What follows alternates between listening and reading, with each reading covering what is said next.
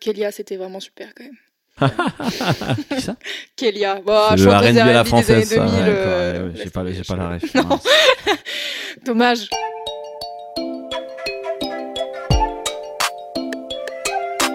Salut, c'est Clément Salut, c'est Louis Petrouchka. et vous écoutez bien le son d'après.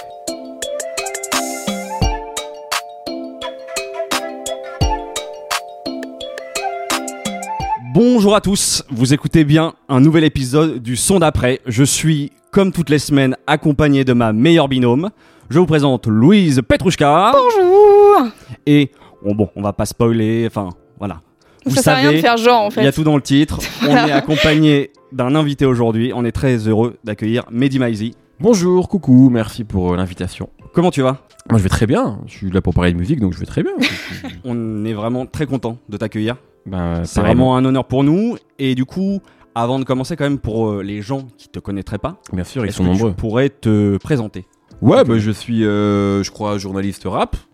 Aujourd'hui, je travaille euh, pour Apple Music. J'anime une émission qui s'appelle Le Code, un show audio aussi qui s'appelle Le Code là-bas. Et je m'occupe de tout ce qui est en rapport avec le rap, globalement, chez Apple Music en France. J'anime également une émission qui s'appelle Rap Jeu, qui est sur YouTube, sur la chaîne de euh, Red Bull Bank, ça s'appelle maintenant, parce qu'avant c'était Red Banks. Donc vous aurez compris que c'est sponsorisé par Red Bull.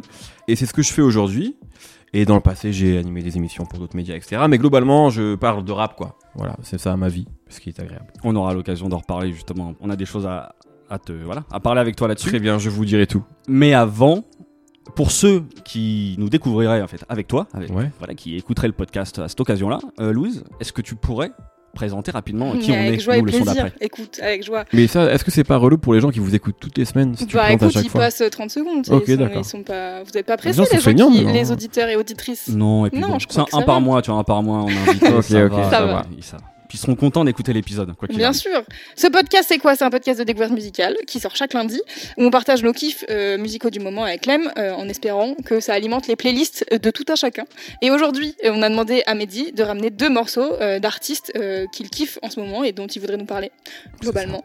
Euh, et nous, de notre côté, on a chacun ramené un titre euh, qu'on espère faire découvrir à Mehdi. Et en même temps, bon, Non, faut pas. voilà. Faut aussi préciser peut-être, c'est une spéciale rap aujourd'hui. Ah ok, ouais, non, mais parce Je qu'il y a pense, plein de choses que je connais pas. hein, mais... Voilà, oui, c'est ça. C'est qu'il y a un moment donné, on s'est dit, bon, Très on bien. va rester dans une... Mais pas que moi, franchement, j'ai envie de parler musique plus, plus généralement. euh, je sais, ça m'intéresse. bah, euh, de ce que vous voulez, mais- ton, ton rapport à la musique, évidemment.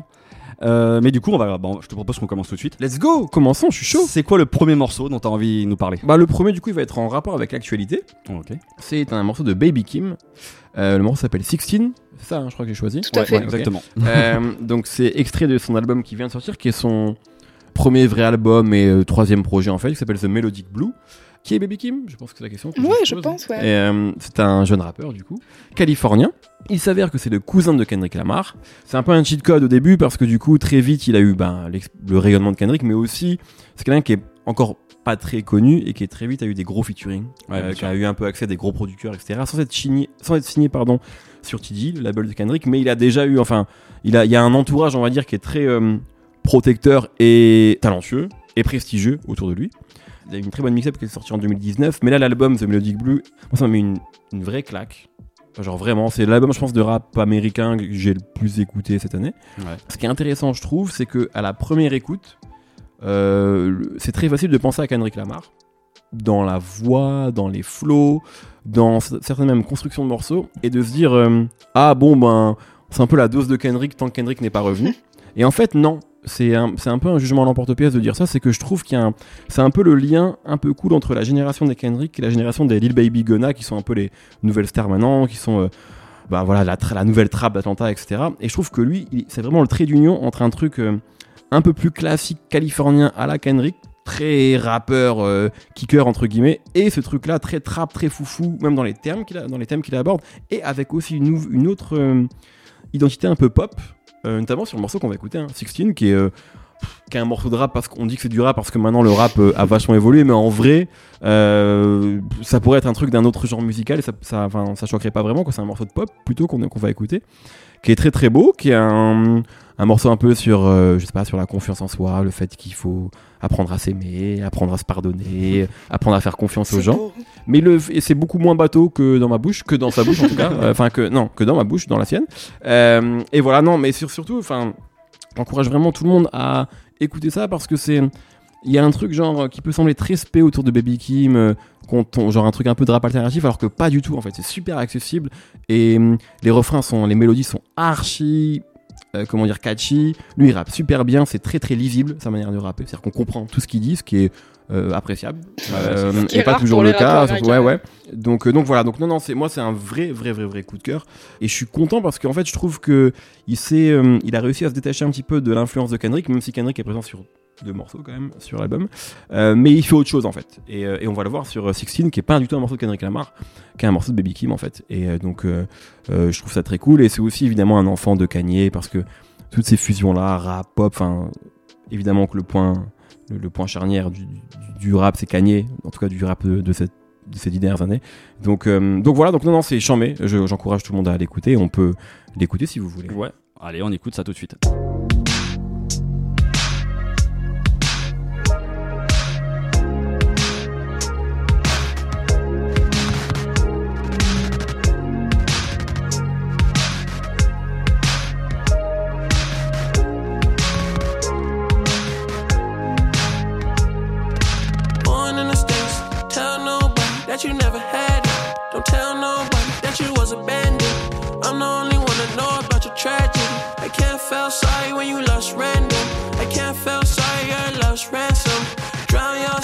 In expensive fabrics. I think you picked up a lot of bad habits.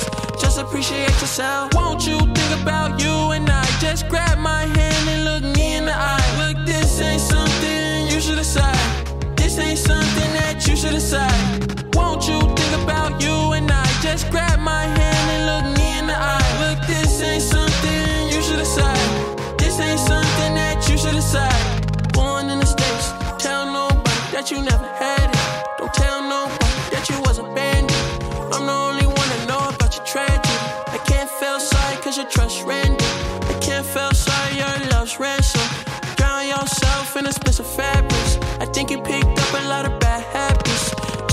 Just appreciate yourself. Won't you think about you and I? Just grab my hand and look me in the eye. Look, this ain't something you should c'était Baby decide.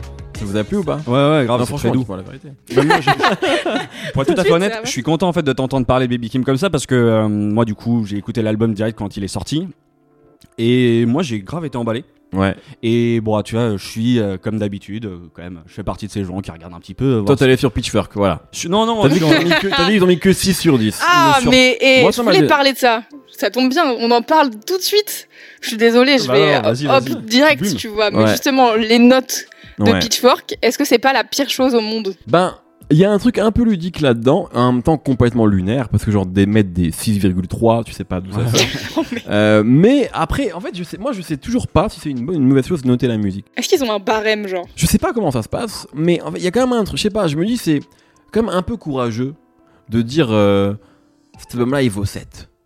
En fait, je sais pas, je me dis parce que c'est surtout que nous en France, par exemple, l'ex- l'exercice de la chronique, il est quasiment mort en fait. Il y a, il y a Ouais. vraiment très peu de médias musicaux qui font de la chronique euh, ou alors euh, c'est pas à grande échelle.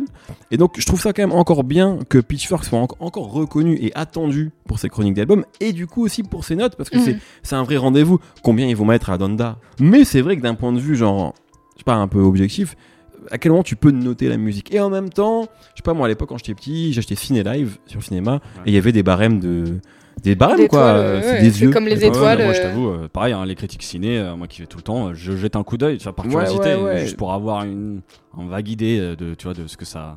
Voilà. Voilà, après il faut pas prendre ça comme euh, le truc c'est que Pitchfork c'est un peu maintenant imposé comme genre le média et d'ailleurs c'est comme ça qu'ils se vendent eux mm, mm. euh, prescripteur et qui fait autorité mais je sais pas moi je, je regarde encore je lis encore les chroniques de Pitchfork même Ouais. encore en 2021 j'avoue. Ça m'intéresse encore. Moi, c'était plus Twitter en fait, tu vois, c'était euh, Ah ouais pour les, les réactions Twitter. Je trouvais que, et notamment parmi un peu les journalistes rap, tu vois, que je peux suivre autour de toi, même euh, des gens qui sont proches, j'avais, Ouais, je trouvais que globalement les avis étaient très négatifs, ou très négatifs, ou très, euh, voilà, ouais, très mitigés sur, euh, oui, c'est du sous Kendrick et tout. Et j'avoue que j'étais un peu perplexe parce que moi vraiment, je, l'album, je me le suis pris. Il y a vraiment plein de choses qui m'ont. mais peut-être que c'est du sous Kendrick un peu mais hum, est-ce que c'est un problème? Je sais pas genre euh, Après, moi que- quand PNL il sort plus d'album j'écoute DTF et je suis content Ouais, et c'est un peu du sous PNL ou je sais pas quand euh, je sais pas moi j'en sais rien moi Nolan il fait plus de films ben Il y a toujours des mecs qui font des films à la Nolan Ouais, pendant deux ans. Donc je sais pas, et ça, me- ça fait le taf. Donc euh, je suis pas en train de dire que c'est un. J'en sais peut-être que c'est un. Enfin, je sais pas comment le l'album survivra à l'épreuve du temps. Est-ce que ce sera juste un truc que j'ai écouté à l'été 2021 ou est-ce que c'est un truc qui va.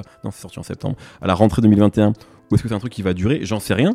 Là, en tout cas, c'est un truc qui m'accompagne vraiment au quotidien. C'est un, un album que, que j'adore et ce morceau-là me touche beaucoup, quoi. Et c'est intéressant même plus que euh, certaines grosses sorties, que ça soit parce qu'il y a eu là récemment, il y a quand même eu Kanye West, il y a eu euh, Drake. euh, Ouais, ouais, ouais, c'est bien plus intéressant que Drake en tout cas, même si euh, moi, j'ad- enfin, moi j'adore j'adore Drake, hein, vraiment, c'est un artiste que j'aime, qui est très important pour moi. Là, je l'ai remis en plus ce matin, alors que je l'avais pas écouté depuis trois semaines. Quand je l'écoutais, j'avais grave cette comparaison, j'étais content de moi. En fait, tout le monde l'a fait depuis. C'est genre, c'est un Marvel en fait, le Drake. C'est-à-dire que c'est un, film super efficace que tu regardes, que tu oublies, mais que tu peux revoir deux semaines après avec des amis qui l'ont pas encore vu parce que ça se passe bien. Ouais. Voilà, le héros il gagne à la fin. Euh, Il y, a, il y a les bonnes scènes d'action au moment où elles doivent, elles doivent avoir lieu. Il y a euh, les scènes sentimentales au moment où elles doivent avoir lieu. Mais c'est tellement pas surprenant. Et c'est un peu, euh, c'est un peu dommage que le- le- l'artiste leader de, du rap et même de la pop en fait aujourd'hui, Ouais. Drake, ne prenne plus aucun risque. En fait, on est aujourd'hui sur un truc de, c'est de la musique qui, soit, qui est extrêmement convenue, ce qui n'est pas désagréable pour autant parce que c'est efficace. Hmm. Mais voilà, euh, effectivement, euh, c'est pas l'artiste le plus challengeant dans le dans le paysage rap actuel. Et en même temps, bon, il sait ce que les gens aiment, quoi. Tu sais, moi, je repense toujours à une phrase euh, que j'avais lue à l'époque d'Humphrey Bogart qui disait Ouais, les gens, ils veulent juste que je mette mon imperméable et que et je leur donne euh, ce qu'ils veulent. Et en fait, je crois que Drake, il a exactement compris euh, ce que les gens attendaient de lui et ça cartonne. Donc, est-ce qu'il a tort d'un point de vue très bête et méchant? Non. D'un point de vue artistique, je sais pas ce qui restera pareil de tout ce qui sort depuis 5-6 ans, en fait. Parce que c'est un peu le même album depuis. Oui, ça, parce qu'il y a même plus le côté un peu précurseur, c'est pas le bon mot, mais tu sais, qui allait eu, choper à droite. Oui, Ouais, voilà. je suis d'accord avec toi. Maintenant, il attrape plus vraiment les, tendances à droite à gauche, un peu en avance. Et, euh, Non, plus du tout même. Et après, en même temps, il est sans le vieillir, mais parce qu'il il a mon âge, mais il est plus tout jeune. C'est-à-dire qu'en fait, le run qu'il a eu, mine de rien, de plus de 10 ans au sommet, c'est unique. Ouais, Donc, il a le droit maintenant de, de se poser. de faire des, des petits albums, euh, entre guillemets, un petit album, et de se reposer là-dessus. Enfin, c'est pas choquant, et on en demande parfois beaucoup aux artistes qui sont. euh, Enfin, qui tiennent le haut du pavé, qu'on a Mhm. l'impression qu'à chaque, comme on les aime énormément, et qu'ils ont sorti des choses importantes, on a l'impression qu'à chaque album, ils doivent sortir un classique. Vois, je me souviens quand Kanye a sorti Isus, euh, qui maintenant est clairement un classique pour tout le monde, mais quand c'est sorti, c'était compliqué. C'est pas le plus évident pour tout le monde, mais moi, pas- mais moi, ah, moi, au début, c'était pas évident pour moi. J'ai mis euh, une semaine à. C'est la première fois que ça me faisait ça. Mm. Ça, J'ai mis une semaine à, à capter cet album, mais peu importe. Justement, avant que je le capte, j'étais en mode putain, mais c'est Kanye. Normalement, Kanye, c'est toujours parfait, surtout après euh, l'album d'avant, bien sûr. qui était genre, vraiment la Parfait. perfection. Et en fait, après, tu, en discutant, tu te rends compte, mais ouais, mais je sais pas, la carrière de Prince, il n'y a pas que des chefs-d'œuvre, il y a des expériences aussi. Ouais. Et en fait, dans toutes les grandes carrières, c'est ça, tu as le droit de, je sais pas, tenter des choses. Ce que Drake ne s'autorise plus, en fait. Drake ne s'autorise plus à tenter des choses, à se dire, tiens là, je sais pas, je kiffe euh, l'afro-pop, vais faire un album comme ça. non, mais il- tu vois, en fait, non, surtout pas même. Alors que Kanye peut faire ça.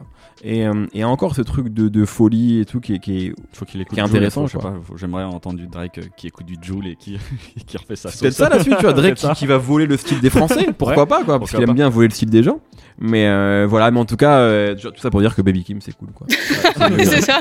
c'est mieux que Drake en tout cas. Justement, tu- parlais de, du coup de, ta- de ta manière d'écouter. Moi, ça m'intéresse. Ouais. T'es quel genre un peu d'auditeur Du coup, tu t'es quelqu'un qui va avoir des obsessions musicales pendant un temps et qui va écouter en, en boucle, en boucle, en boucle, ou tu Déjà, j'écoute des albums. C'est très bizarre pour un mec qui travaille dans le streaming, mais j'ai du mal avec les playlists. Il y a peu de playlists que j'écoute en fait. Alors que j'en fais, c'est mon travail d'en faire parfois, mais je m'en fais assez peu parce que j'ai la flemme, je crois. Mais surtout aussi parce que j'aime. Enfin, moi, j'ai grandi en achetant des CD, donc des albums, et donc. Et je suis pas, en- je suis pas en mode en train de dire c'est comme ça qu'il faut la musique. Pas Ouais, du tout. hein. C'est juste comme ça que moi je l'écoute parce que j'ai du mal à me détacher des albums. Et parfois, il y a des albums qui méritent pas d'être écoutés en entier, mais je le fais. Euh, une aussi parce que c'est parfois mon travail, surtout avec tout le, le rap français. Donc du coup, déjà, le, mon point d'ancrage, c'est les albums. Donc c'est vers ça que je vais, c'est ça que j'écoute. Et c'est genre, euh, je sais pas moi, un, The Weeknd, il sort un, un énorme, enfin il sort un album vendredi, c'est pas le cas, mais s'il sort un album vendredi, porté par un énorme single, je vais avoir du mal à écouter le single sans écouter l'album Ouais. j'ai un peu de mal comme ça, c'est-à-dire que donc j'ai un, peu- j'ai un peu ce truc monomaniaque de j'écoute les albums et donc quand je les aime, en l'occurrence Baby Kim, j'y reviens tout le temps et je lance de A à Z.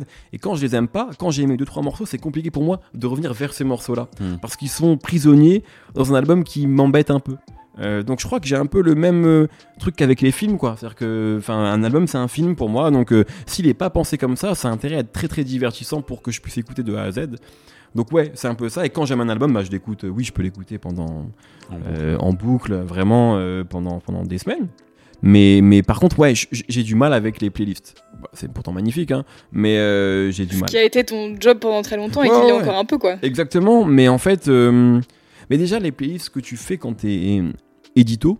Ouais. Sur les plateformes de streaming, c'est pas, c'est pas les mêmes playlists que quand tu fais, que tu fais. euh, Tu te fais plaisir à toi. ouais, c'est pas la même chose parce qu'en fait, tu as des données, des datas, etc. Donc, euh, par exemple, j'en sais pas, tu fais une playlist qui s'appelle euh, hip-hop et rap, enfin, n'importe quoi. Donc, tu sais que tu vas devoir jouer certains. C'est pas les playlists que tu te fais pour toi parce que Oui. moi, quand je cours, euh, j'ai pas envie d'avoir des morceaux pensés pour ça. En fait, je sais pas, je vais mettre juste mes morceaux préférés, ça va me faire du coup un podcast, je sais pas, mais donc tu mets euh, les gros sons du moment, tu vas mettre du Niska, tu vas mettre du Eminem, bref.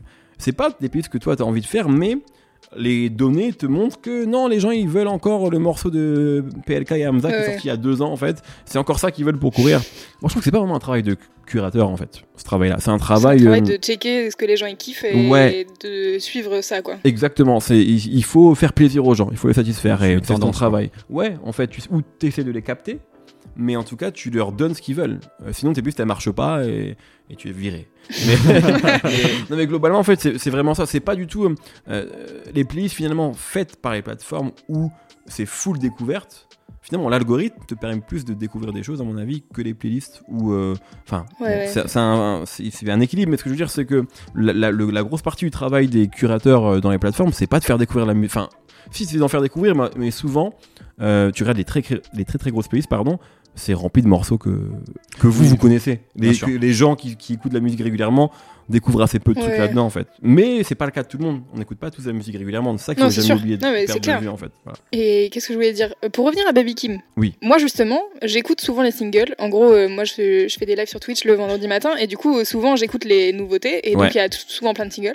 Et donc moi j'ai écouté le Family Ties Ouais, avec Henrik. et ça m'a saoulé. Je peux comprendre. Et j'étais saoulée par ce morceau et donc Ouais. du coup après il a sorti l'album, j'étais en mode bah comme j'ai pas aimé le single, je vais pas, je vais pas écouter l'album. Et donc je pense que là tu m'as convaincu d'aller écouter l'album. Ouais, en fait, l'album, je trouve, et, et je suis d'accord avec toi parce que ce morceau-là avec Kendrick, moi, je le kiffe.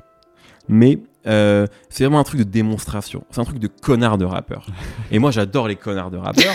et je suis un connard du rap, mais je comprends. C'est vraiment un truc. Et en plus, tu sens Kendrick, on l'a pas entendu depuis longtemps. Là, il est déchaîné. Quoi. Ouais, ouais, il se fait plaisir. Il est avec son cousin. Est avec son. Donc. euh, il est, il est, ils essayent pas de faire un truc qui est lisible. Il y a vraiment un Mhm. truc de genre, allez, on rappe et on montre qu'on est les meilleurs rappeurs. Et Kendrick, il revient, et il montre qu'il est le meilleur et fuck Drake, tu vois. Il y a- il y, a vraiment ce truc-là en mode, bon, vous êtes marrant avec vos albums, mais c'est moi le boss, quoi. Moi, je l'ai Ouais. vraiment pris comme ça. Et Baby Kim qui essaye de keep up avec lui et qui s'en sort plutôt bien. Mais euh, l'album est beaucoup plus fun que ça, je trouve. Ouais. Euh, même les morceaux où il rappe, il y a des trucs qui sont en fait assez marrants, assez. euh, c'est pas que ça. C'est pas uniquement. C'est pas un album de connard du rap, le Baby Kim. Euh, mais ce morceau-là, je comprends. Moi, je l'ai beaucoup aimé parce que ça m'a fait aussi du bien d'entendre Kendrick pour de vrai. Mais euh, je, je vois ce que tu veux dire. Et c'est des morceaux en fait qui, je pense, sont faciles à faire pour les rappeurs comme eux. C'est juste de la démonstration pure et simple. Moi, ça me fait du bien d'entendre ça de temps en temps. Mais je peux comprendre que ça saoule en fait. On l'évoquait un petit peu, mais ton métier, c'est quand même, je pense, essentiellement d'écouter beaucoup de rap Ouais. toute la journée. Comment ça va la tête et comment est-ce qu'il y a des moments où tu as besoin vraiment de d'écouter soit autre chose, soit soit tout simplement de couper Ben ouais, c'est-à-dire que hum, globalement, euh, en fait, euh, le week-end ou le soir, j'écoute les mêmes trucs depuis des années. En fait, je me suis rendu compte de ça. Qu'en fait, les trucs qui genre me font du bien ou me permettent de m'aérer, ça peut être du rap, mais c'est pas, c'est rare que ce soit des trucs récents. C'est encore les mêmes trucs que d'habitude que je chie tout le temps. D'ailleurs, quand, quand Louise m'a proposé des sons, je fais, je vais pas encore dire Frank Ocean quand même. C'est bon, il y en a marre.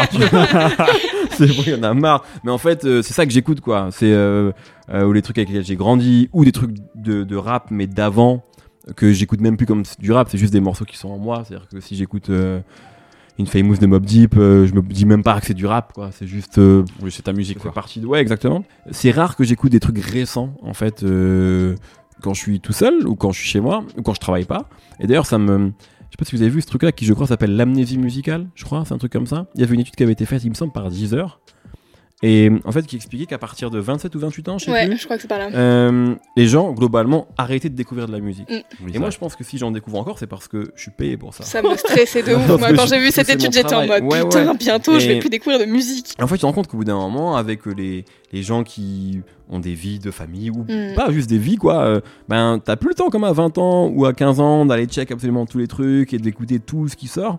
Et donc, il y a un moment où t'arrêtes littéralement de découvrir de la musique, à part 3-4 morceaux pop dans l'année qui forcément arrivent à tes oreilles, quoi, ou que tu regardes quand The Voice en fait une reprise. C'est ça la vie.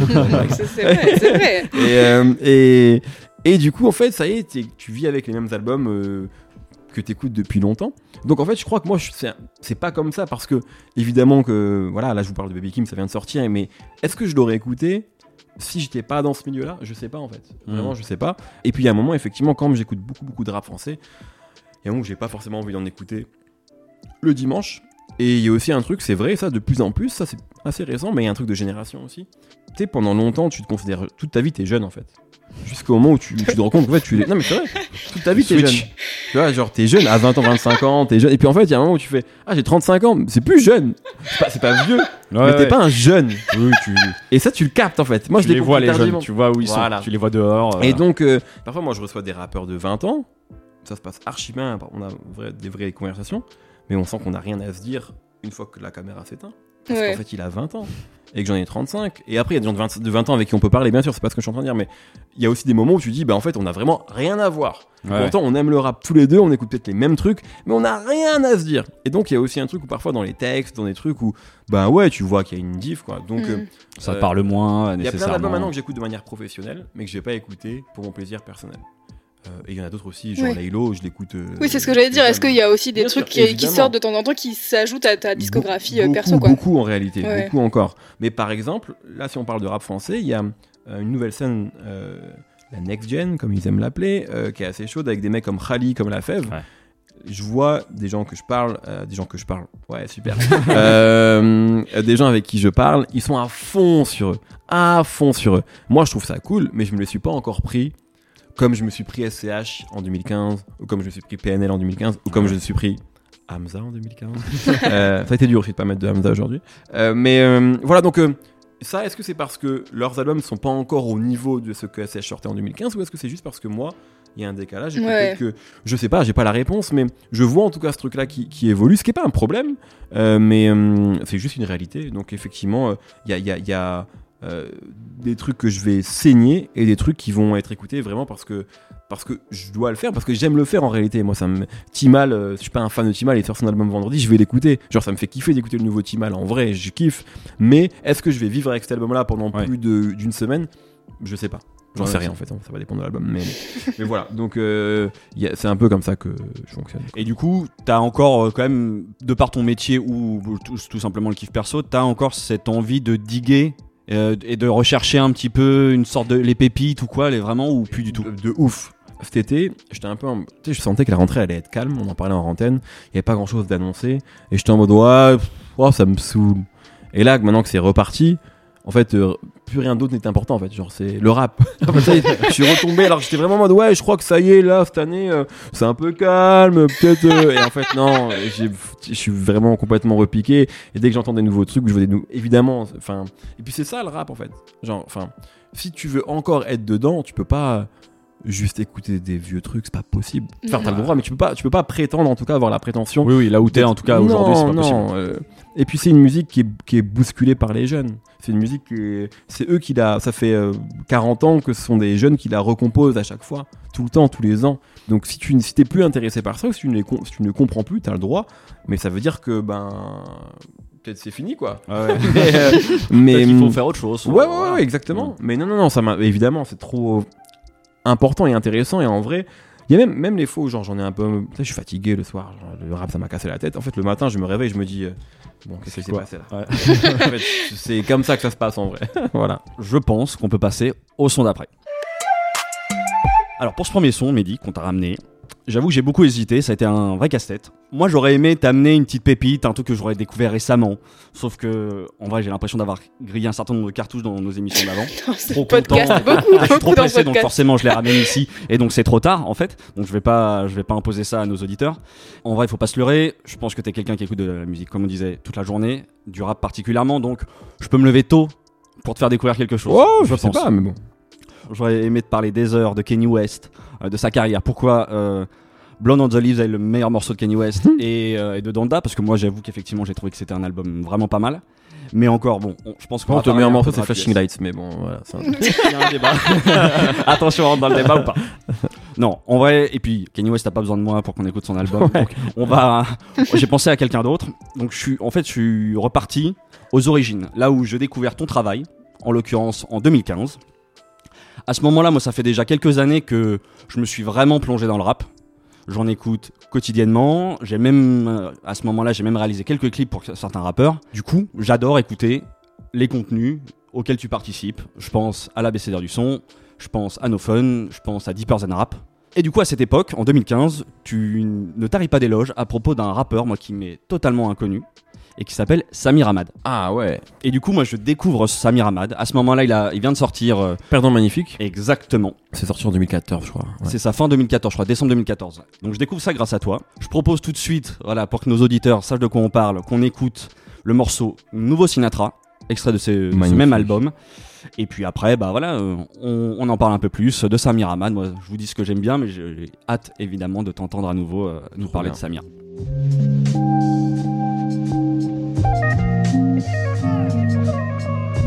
Nouveau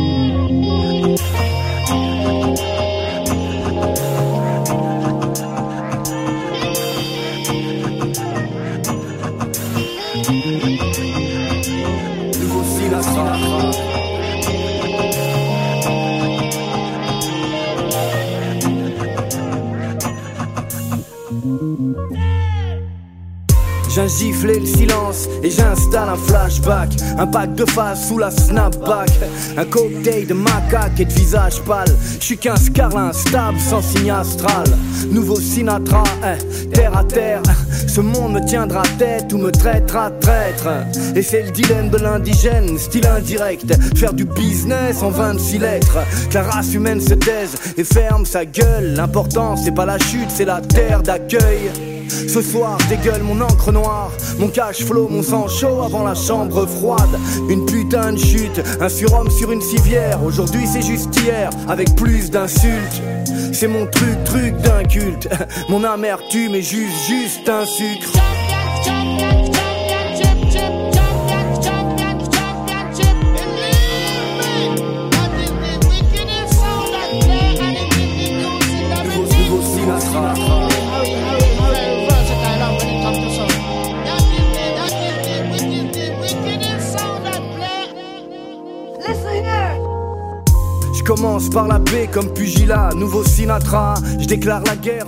C'était Nouveau Sinatra de Samir Ahmad. Je vais être honnête, je vais pas te demander si t'aimes bien vu l'intro que je viens de faire. Ouais, ouais, non, Je crois bof. A Il priori, connaissait du pas coup, trop les paroles. Voilà. Mais je suis content d'avoir, du coup, moi je ne savais pas que tu, que tu connaissais. Bah ouais, bah c'était la période où j'étais à Prune, euh, donc la radio euh, locale pour laquelle je bossais à Nantes et où j'étais en. Mon travail c'était de faire des chroniques et des... de mettre en avant la programmation musicale des bénévoles. Donc, euh, Donc, quand ça euh, s'est sorti, c'était c'était dans la playlist. Ouais. Qu'est-ce qui tu te souviens quand comment t'avais découvert Samir Ahmad et qu'est-ce qui t'avait euh, particulièrement euh, plu Ouais, dans ça en fait, je l'avais découvert un peu avant parce qu'il sortait déjà des projets depuis euh, 4-5 ans avant Ouais. ça. Sur l'ABCDR du son, dont je faisais partie, il avait déjà été interviewé. Pas par moi. Mais en fait, avant. Euh, c'est terrible parce qu'en fait, je, je dis toujours les. Enfin, je parle toujours des mêmes artistes, je me dégoûte. Je vais encore parler de Danny Dan, je suis désolé. Mais C'est Vraiment, un, c'est- un peu une passe D, je vais pas te Ouais, mentir, je sais ce qu'il y a. Parce qu'en fait, il y a. hum, C'est marrant, je viens de me rappeler d'une anecdote d'ailleurs. Bref, je la raconterai après. Je crois que je l'ai écouté d'abord à cause grâce à une interview de la BCDR. Et à cause du- d'une phrase qu'il dit, où il parle de ses influences, etc. Et il parle de Nak notamment, qui est un mec que j'ai beaucoup, Ouais. beaucoup écouté. Après, il parle de Daniel Lacoué, Danny Dan. Et euh, à un moment, il cite une phase de Danny. Je crois que c'est sur le morceau Bienvenue à Babylone, si je dis pas de bêtises, sur, euh, sur Poétiquement Correct. Bref, il, il cite une phase qui est J'ai fait un U-turn comme l'ex de Madonna. Et il explique à quel point cette phase pour lui est incroyable.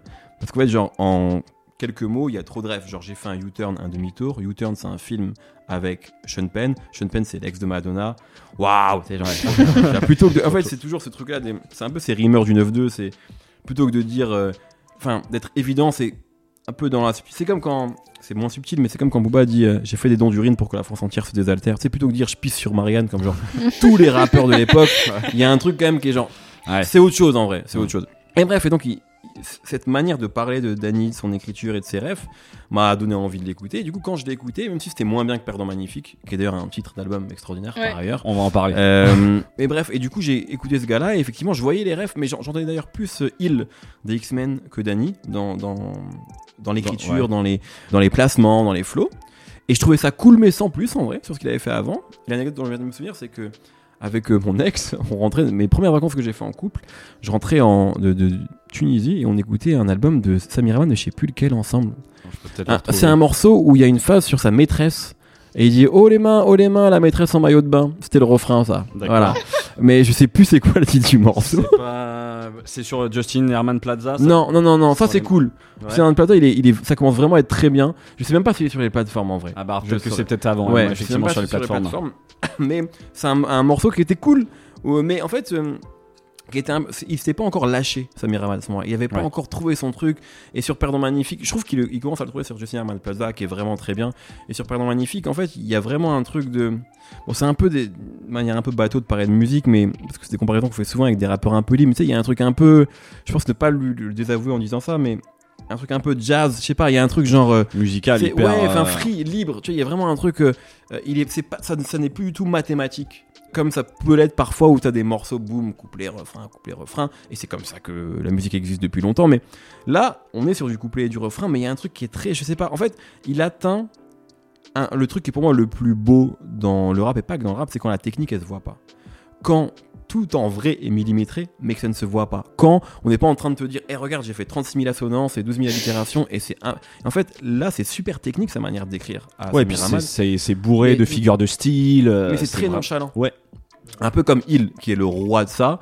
Euh, c'est et bon, ça le, c'est comme dans le foot en fait. Euh, euh, pour moi, les plus beaux joueurs, les joueurs les plus élégants, c'est ceux en fait où euh, tout est beau mais fait de manière très simple en fait. Genre et pas quand on te fait 36 000 passements de jambes pour au final. Tomber par terre et. Exactement. Euh, voilà, la technique euh, nonchalante un petit peu. Et, et puis après, c'est les refs. C'est-à-dire que les, toutes, genre, il n'y a pas une ref à la pop culture genre qui ne me parle pas.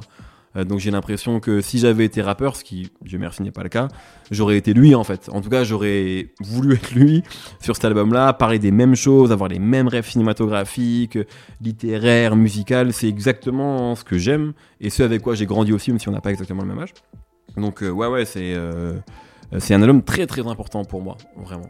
J'adore ce disque. Moi, je trouve en plus, euh, tu parles de ref, etc. Moi, c'est l'une des choses aussi que j'apprécie chez Samir Hamad, c'est que euh, il y a justement ces bourrés de, comme disait, de figures de style, de ref ou quoi, mais ça vient pas non plus parasiter Non, l'écoute. Et ça, je trouve ça Ouais, très ouais. fort. C'est-à-dire, c'est quand tu te fais malgré tout.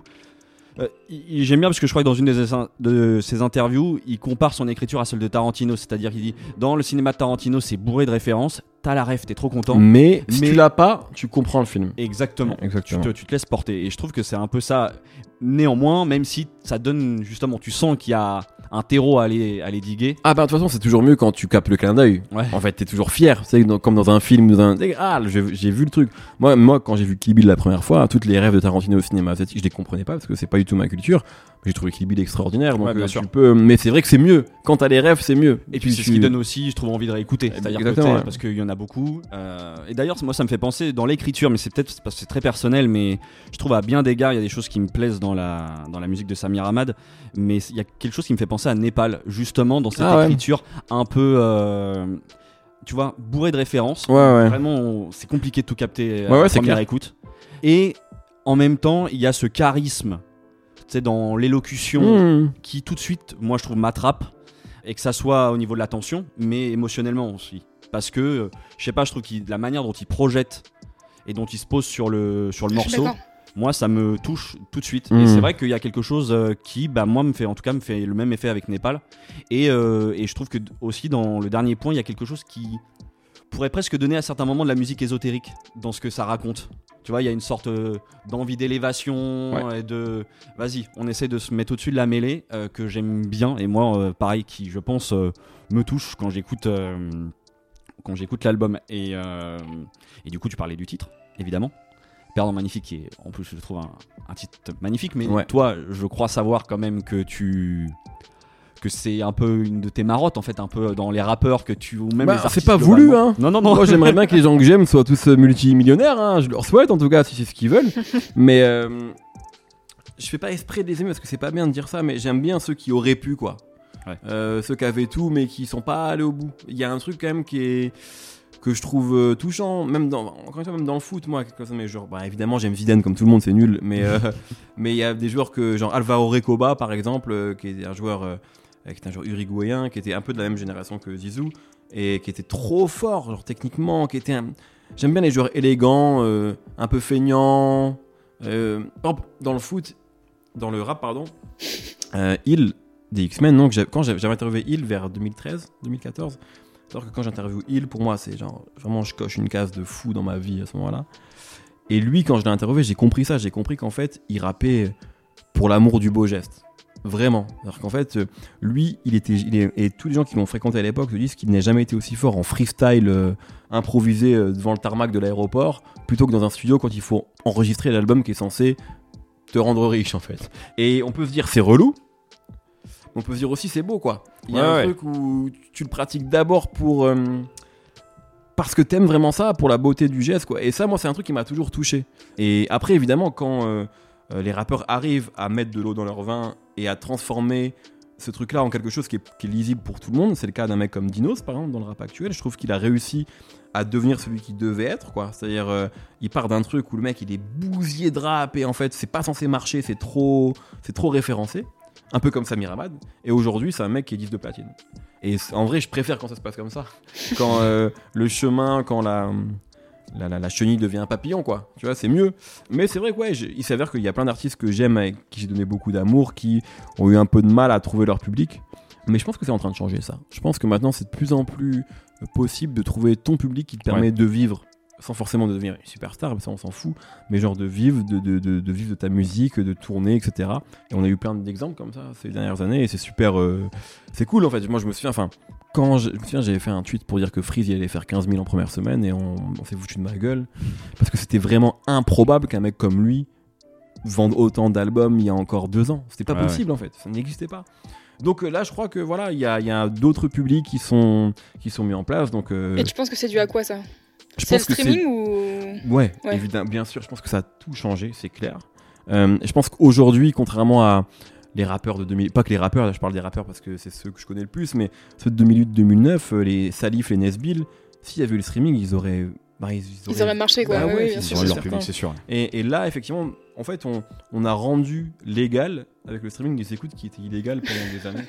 Donc, euh, c'est incroyable, quoi. Ouais. Donc, et en plus, ça génère de l'argent. Donc, ça a complètement relancé le business euh, de la musique, hein, évidemment. Mais donc, il y a ça. Et puis, il y a aussi, je crois, des. des- le, rap étant euh, la musique qui agite le plus les gens et les jeunes, il y a quand même euh, des, des jeunes qui sont euh, déterminés. C'est-à-dire que quand un rappeur dit je vais sortir mon album avec un t-shirt, je le mets en précommande un mois avant, on, enfin, on voit les chiffres de précommande, les gens sont engagés en fait. Mm. Ils ont envie de soutenir les gens à nouveau. Pas en allant ach- acheter un CD à la Fnac parce que c'est pas leur truc, mais par contre, acheter un t-shirt avec un CD dedans, c'est cool. Ça leur fait un truc ou un vinyle. euh, Ouais, ils- bien sûr. ils font comme moi, ils c'est des escrocs, ils l'affichent mais ils l'écoutent pas.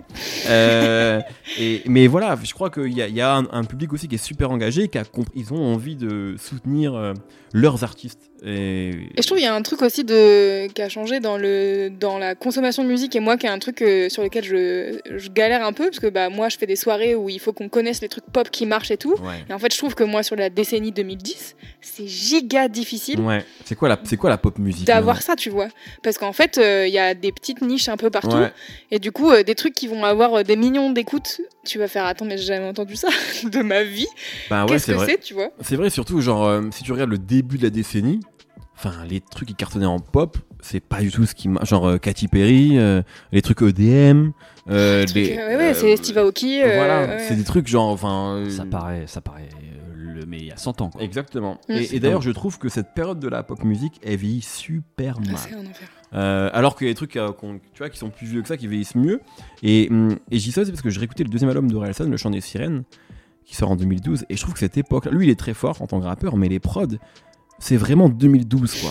Ouais. Et t'es avec des trucs dubstep, euh, mon dieu, des trucs euh, et vraiment c'est une époque qui était un peu un peu grossière je trouve et et je suis content que la pop musique ait évolué. Moi, enfin, je m'emmerdais vraiment quand c'était ça quoi, l'espèce d'EDM euh, qu'avait Mhm. gagné. euh, Bah, tu sais, euh, ouais, quand Nicki Minaj elle sort. euh, Ouais, voilà. Cette sais époque-là, plus- c'est horrible. Je sais même plus comment s'appelle ce Starships, non, c'était pas- Starships, enfin, ouais. ouais, ouais. Ça, je crois. hein.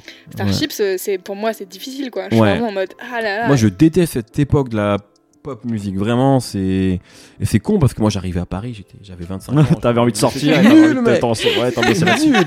les soirées, enfin, c'était vraiment. euh, Et ce qui était cool à cette époque-là, c'est que moi, j'étais avec- en, en coloc avec un, bon, toujours un ami à moi et DJ. Il y avait un peu toute la période de la new disco, euh, d'électro un peu funky et tout. Et c'était Mhm. mignon. Ouais. J'aimais bien. Donc j'ai, voilà, ça me, c'est dans ces soirées-là que j'allais du coup.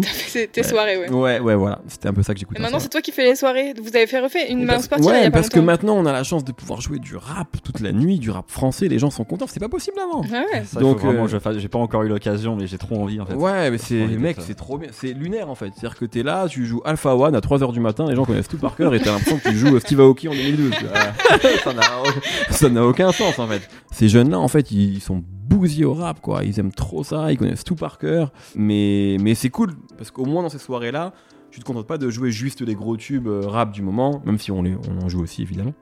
Mais voilà donc. Non, euh, mais tu sais que les gens vont être réceptifs et même. euh, Bah, déjà, c'est des seules soirées où tu sais, je sais que je peux mettre euh, genre un Hamza tous les trois morceaux et personne dit rien. les gens vont donner de l'amour et Et ouais, surtout quand il y a un moment où genre ça c'est mon problème, mais quand je commence à être un peu bourré, je suis insupportable.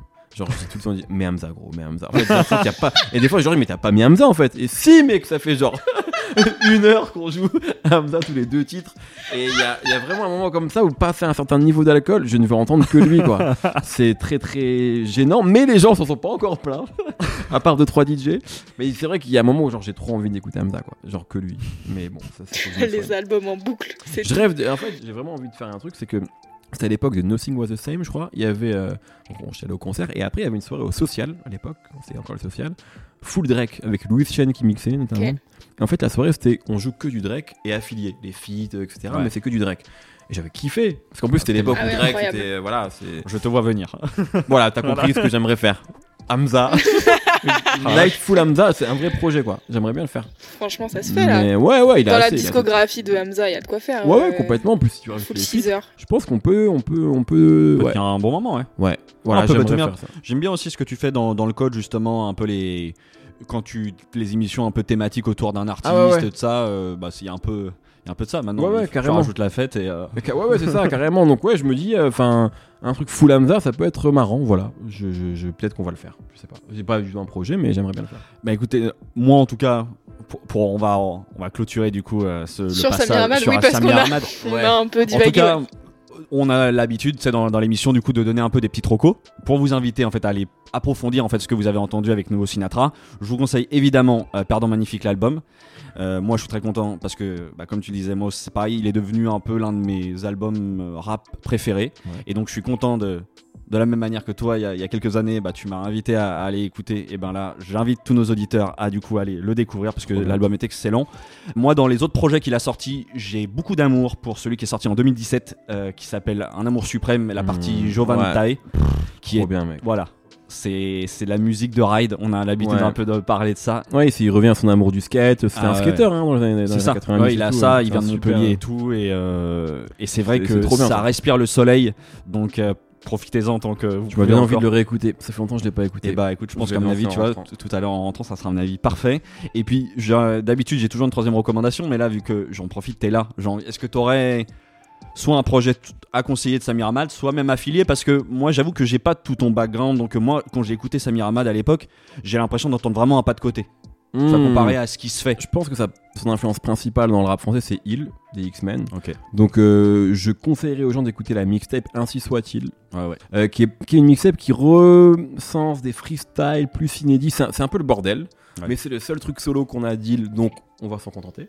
Euh, et et c'est il y a des trucs qui sont extraordinaires quoi. Et en fait, si vous aimez la rime, si vous aimez tout ce qu'on a dit sur les mecs qui qui sont trop forts mais qui le montrent pas quoi.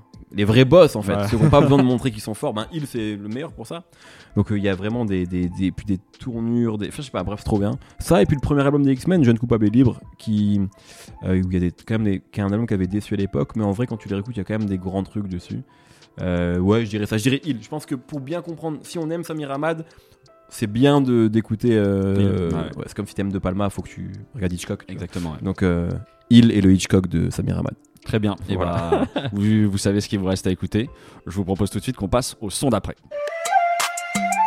Ton deuxième morceau, du coup, Mehdi Qu'est-ce que Ah, tu c'est à nous as ramené? Ouais, c'est à toi. Alors là, pour le coup, comme euh, Louis, tu m'avais dit qu'on pouvait aussi mettre des trucs. à Ouais, ouais, j'ai dit, il n'y a pas de, pas de limite. J'ai- J'ai toujours, c'est toujours rap, hein, je suis désolé, mais euh, on va aller à New York et on va faire aussi un lien avec l'actualité, mais on va parler d'un rappeur que j'aime énormément, dont j'ai pas tant parlé que ça euh, dans mes différentes euh, interventions. C'est un rappeur qui s'appelle AZ, AZ, pour euh, voilà.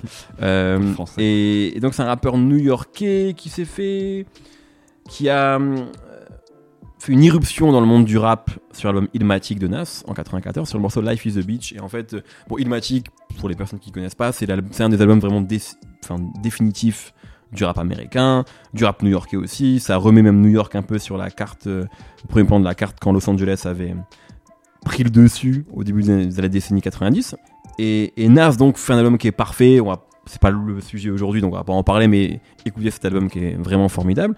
Et il y a sur la piste 3, Life is a Beach, il y a AZ que personne ne connaît à ce moment-là qui fait un couplet extraordinaire et qui a un peu euh, c'est le moment où, genre, bon, Nas est parfait sur tout l'album, mais là, il se fait un peu voler la vedette par AZ qui est vraiment en mode. euh, Là, pour le coup, j'en mets plein la gueule à tout le monde. Par rapport à ce qu'on disait sur Samir Hamad, il est vraiment technique, ça rappe vite, c'est trop, trop bien.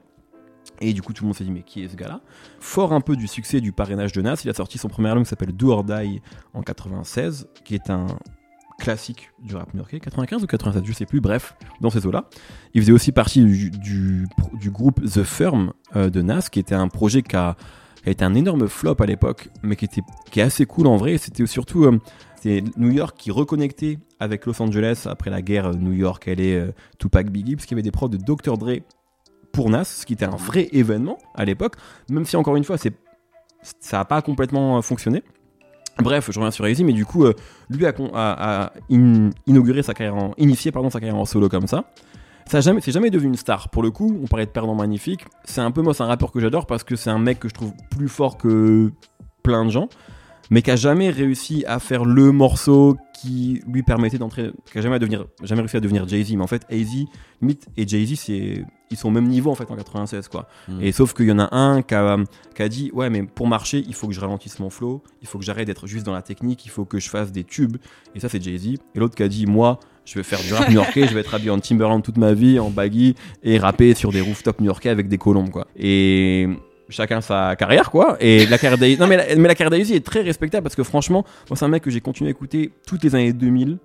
2010 j'ai un peu lâché ces dernières années jusqu'à un truc récent dont je vais parler mais il a toujours fait les mêmes albums quoi. C'est un mec qui pour le coup a fait les mêmes trucs new-yorkais avec des voix pitchées, des samples de sol, du boom bap, des scratchs et, et lui qui rappe trop bien. Donc c'était un peu une sorte de point de repère dans Ouais, ouais. mon ADN rap. Je savais qu'AZ quand il sort un album, je sais exactement ce que je vais trouver et ça fait aussi un peu du bien parfois de voilà, de dire ah vas-y, j'ai envie d'écouter un truc boom bap, je vais écouter AZ et là il a sorti du coup la suite de Do or Die, il a sorti Do or Die 2 je sais pas, 15 ans après, quoi, du coup. C'est très bien, c'est un très bon album, vraiment, qui est encore. euh, lui, il est encore super en forme. Bref, c'est pas le sujet du jour, j'ai tout ça. Mais en fait, là, on va parler d'un morceau qui, je crois, de 2003 ou 2004 sur l'album A-Wall. Le morceau, c'est The Come Up, c'est produit par DJ Premier. Et donc, DJ Premier, qui est un producteur euh, mythique euh, du rap new-yorkais, même si lui est pas de New York, mais bref, Gangstar, c'est son groupe avec Guru, qui repose en paix. C'est un groupe, enfin, décisif lui aussi euh, dans, dans l'histoire du rap new-yorkais. C'est un peu pour moi Primo dans ma tête, c'est toujours genre tu veux un son new-yorkais, t'appelles Primo. Genre c'est le rap new-yorkais. Boom bap, la découpe de samples super précise, le scratch au refrain, il y a toujours des scratch au refrain, c'est un peu le cliché de ce qu'on appelle hip-hop quoi. Genre, Ouais. Le hip-hop pour moi c'est Primo, c'est DJ Premier. Et, et donc ce morceau là, il faut voir le clip. Genre c'est un cliché. Genre ils sont vraiment t'as que des c'est en noir et blanc à New York. T'as que des Timberland, des mecs en baggy, des colons dont je parlais, et Easy qui rappe avec des gestuels d'anciens comme ça. Et c'est trop, trop, trop, trop bien. Ça fait genre, je sais pas, c'est, c'est vraiment genre, moi ça me fait du bien de voir ça. Genre, je, c'est, je sais pas, c'est une photographie d'un, ouais, du rap des débuts des années 2000. Et je me souviens que j'ai découvert ce clip-là sur un site qui s'appelait Rap 2K à l'époque. Ça me dit un truc. Et je l'ai découvert sur un player, Real Player. Vous vous souvenez de ça? Ah, bien oui, oui, sûr. tout à fait. Un enfer. Et, euh, et donc je découvre ça et il n'y avait pas YouTube en fait. C'est fou de se dire ça. Ah ouais. YouTube. et, euh, et donc j'allais, je retournais sur Rap2K pour euh, voir ce clip là. Et un jour je le montre à un pote à moi. Et lui, en fait, c'est lui qui m'a fait comprendre à quel point. Il me dit, mais mec, mais c'est incroyable, genre c'est tout ce qu'on aime, c'est fou, DJ Premier. Et c'est une de mes prods préférées, DJ Premier, vraiment. Et pourtant, Dieu sait que c'est un gros, gros Oh, producteur. il en a pas trop fait. non. Ouais, ouais, ouais. et voilà, et donc j'adore ce morceau parce que c'est un cliché en fait. C'est un, cliché du rap new-yorkais. Et c'est aussi pour dire aux gens d'écouter, enfin, si ça vous intéresse, écoutez Easy parce que c'est vraiment un, un très grand euh, second rôle du rap new-yorkais de ces 20 dernières années en fait. Et, euh, et il a été invité sur King's DC's de Nas l'année dernière, sur l'album de l'année dernière. Et en fait, il avait reconstitué The Firm sur un morceau avec Foxy Brown et tout. Et c'était trop bien. Voilà. Et euh, ça fait vraiment genre Expendables du rap, mais c'est cool. et euh, voilà, donc euh, non, non, j'aime beaucoup Easy et j'a- j'adore ce morceau qu'on va écouter, The Come Up. You know to come up, stack, get right, put the gun up, laugh, get nice, split the blunt up, pray blue and whites, don't run up, remain humble. You see the change when the rains come through, when all the fame ups your game, cause your name's mumbled. The chicks notice, users like hypnosis, it's ferocious when broke niggas get focused. The cars come out, bottles at the bar run out. You know you're large when you in car, could dodge a drought, but here's the twist up with beef and the money mix up. Skirts slip up, a few fights, few stick ups, then one little thing just leads to the next. And here come them hot boys to breathe down your neck. Now you gotta pack up, flee from the rest. And just a week ago, you was free from the stress. I guess it is what it is. creeping on the come up. The taking. Creeping on the come up. I'm from the place where hardcore is beautiful. Creeping on the come up. Freaks is yours for the taking. I'm rather unique, unique. I'm from the place where You know the saga, who lava, who hotter, who shot at who at the Ramada. I knew about beats since Bambada. Before Beat Street, streets was heavily deep with the riders. Guns and money, some was hungry. Dysfunctional families that come from junkies. Jailbirds who wanted warrants jumping countries. Just jungle surviving like a bunch of monkeys. Mark dollars, DEA knocks with collars. Niggas snitching, and still got the heart to holler. Hot chicks in short skirts and damn near topless. Play fly, nigga, gossip, stay high, Trop bien. C'était. Easy. Est-ce que tu peux me rappeler le titre du morceau? Bien sûr, The Come Up. The Come Up. Eh ben écoute, moi je suis très content parce que je connaissais pas Easy en fait, tu vois. Je pense que j'avais écouté, j'avais vraiment beaucoup aimé euh, King Disease, mais euh, Disease euh, sorti l'année dernière, mais j'avais pas euh, forcément Ouais, euh, ouais. Capter les feats, quoi. capté les feats et tout, et du coup euh, ça me donne. euh, C'est un vétéran qui a fait plein de trucs cool, donc si ce genre de rap vous plaît, franchement, euh, bah, écoutez, creusez, ça vous plaira, je pense. C'est cool. Mais moi, je me rends compte, enfin, tu sais, genre vraiment, les lacunes sont énormes. Tout ce qui est. lacunes. Ouais, mais c'est juste. euh, Il y a toujours des trucs à creuser. Ouais, mais ben, de toute façon, en fait, c'est, je sais pas, dès que tu t'intéresses à un genre musical que t'écoutes peut-être- que t'as peut-être pas écouté pendant 10 ans avant, c'est infini, quoi. Ouais. Moi, moi, il y a des moments où je me suis dit, allez, maintenant, c'est bon, le rap, ok, je connais à peu près. Là, je vais me mettre dans un truc. En fait, j'arrive pas parce que, tu vois, t'es rattrapé par le rap, mais surtout, c'est, ça fait peur tellement c'est infini, en fait, quand Ouais, tu ouais. plonges dans. dans n'importe quel art, tu, Bah ouais, tu ouais, vas t'intéresser au cinéma, tu vas t'intéresser à la Exactement. littérature, tu fais ouais. Des fois, je reçois des messages de gens qui, sont, qui ont l'air jeunes, je pense, qui me disent Mehdi, j'aime bien le rap, euh, euh, est-ce que tu peux me dire 5 albums pour euh, m'y mettre En fait, j'ai envie de dire, mais. non, mais franchement, c'est c'est cette question-là, Ouais. je la reçois très régulièrement. Ah ouais, c'est fou. Et en fait, et moi, je trouve ça fou aussi. En fait, je me dis, si t'es intéressé, passionné par quelque chose, juste écoute. Même pas fort, Oui, écoute ça. juste Ouais, ouais, ouais. ce que tu veux, en fait, et creuse. Et puis, en fait, en tirant des fils, tu vas comprendre peut-être ce que t'aimes. Et puis, t'as pas besoin de moi pour savoir qu'il faut écouter un moment dans ta vie, si tu veux d'ailleurs, mais genre, si tu veux écouter les classiques, à un moment, tu vas arriver sur une thématique, parce qu'on va te dire qu'il faut l'écouter. Et Peut-être que ça va pas te plaire, parce que ça 25 ans et que c'est peut-être très vieux pour toi aujourd'hui, mais parce que tu viens de dire j'ai des lacunes, et je trouve ça assez marrant, parce que pour moi, il n'y a pas de. Ça reste de la musique, quoi, et genre. euh, il n'y a pas de passage obligé en fait. C'est comme si on dit il faut absolument que tu regardes Citizen Kane. C'est bien de le voir si t'es un passionné ou une passionnée. Je pense que ça me semble logique d'avoir envie de le voir parce que c'est tellement important dans l'histoire du cinéma. Mais en même temps, tu peux aussi dire je m'en branle. Et Ouais, j'aime le cinéma pour autant en fait. Genre, Enfin, je veux dire, euh, ça fait tellement subjectif, je trouve, tout ça que. Euh, J'aime pas que les gens pensent qu'ils sont illégitimes à parler de musique parce que les gens ont vachement ce truc là et genre moi aujourd'hui on me donne une légitimité alors que Ce- Cette question de légitimité, j'ai l'impression que à tes débuts, tu avais un peu ce, ce, ce problème-là. Tu en parlais un peu en mode quand je suis arrivée à la BCDR du son, euh, moi j'étais pas formée au journalisme et tout. tout à fait c'est clair Et du coup, est-ce que cette euh, question de légitimité, elle est partie? Elle a disparu et. j'ai pas trop un syndrome de l'imposteur euh, parce qu'en fait je me pose pas cette question là et mais la, légi- la légitimité la légitimité c'est beaucoup plus dur à C'est dire chiant que à dire, ouais, on est d'accord. En fait, c'est les gens qui te la donnent, je crois. Donc en- moi, je me suis jamais dit que j'allais parler de rap, euh, que j'avais le droit ou pas le droit. J'avais juste envie de le faire. Hmm. Euh, effectivement, j'arrivais un peu sur la pointe des pieds parce que, surtout la BSDR, c'était à l'époque où j'étais jeune. Donc il y avait des gens qui étaient plus âgés, donc plus compétents que moi, en tout cas plus érudits que moi sur le rap. Donc euh, je me suis jamais dit que j'étais euh, euh, comment dire, la bonne personne pour euh, de rap. Mais j'avais juste envie de le faire. Enfin, ça, ça a brûlé en moi, donc j'avais envie de parler de musique. Et donc moi, c'est plus ça qui m'a hum, poussé à le faire. Je me suis pas trop posé la question de la légitimité. Il y avait tellement une envie de partager, de faire des trucs que du coup, je l'ai fait. Mais par contre, c'est vrai, je me suis jamais, et même encore aujourd'hui, enfin, pris pour un journaliste parce que j'avais l'impression de ne pas avoir les codes ou la formation, ce qui est le cas. Je, suis- un passionné qui a la chance de vivre de ça, en fait. Euh, C'est encore comme ça que je me définis, même ça peut paraître bizarre parce qu'effectivement, ça fait des années que genre. euh, voilà, mais je, me vois vraiment comme ça. Et, euh, et cette question de légitimité, en fait, ben. Je pense que l'ABSDR, ça m'a beaucoup protégé parce que c'est un site qui avait une grosse légitimité pour le coup et une grosse crédibilité. Donc, tu pouvais pas écrire des dingueries là-bas. Les quelques fois où j'ai écrit des bêtises, où j'avais des erreurs, ce qui pouvait, on m'a, enfin, me reprenait. Donc, j'avais pas le droit à l'erreur. Et j'avais, je ne voulais vraiment pas décevoir ces gens-là.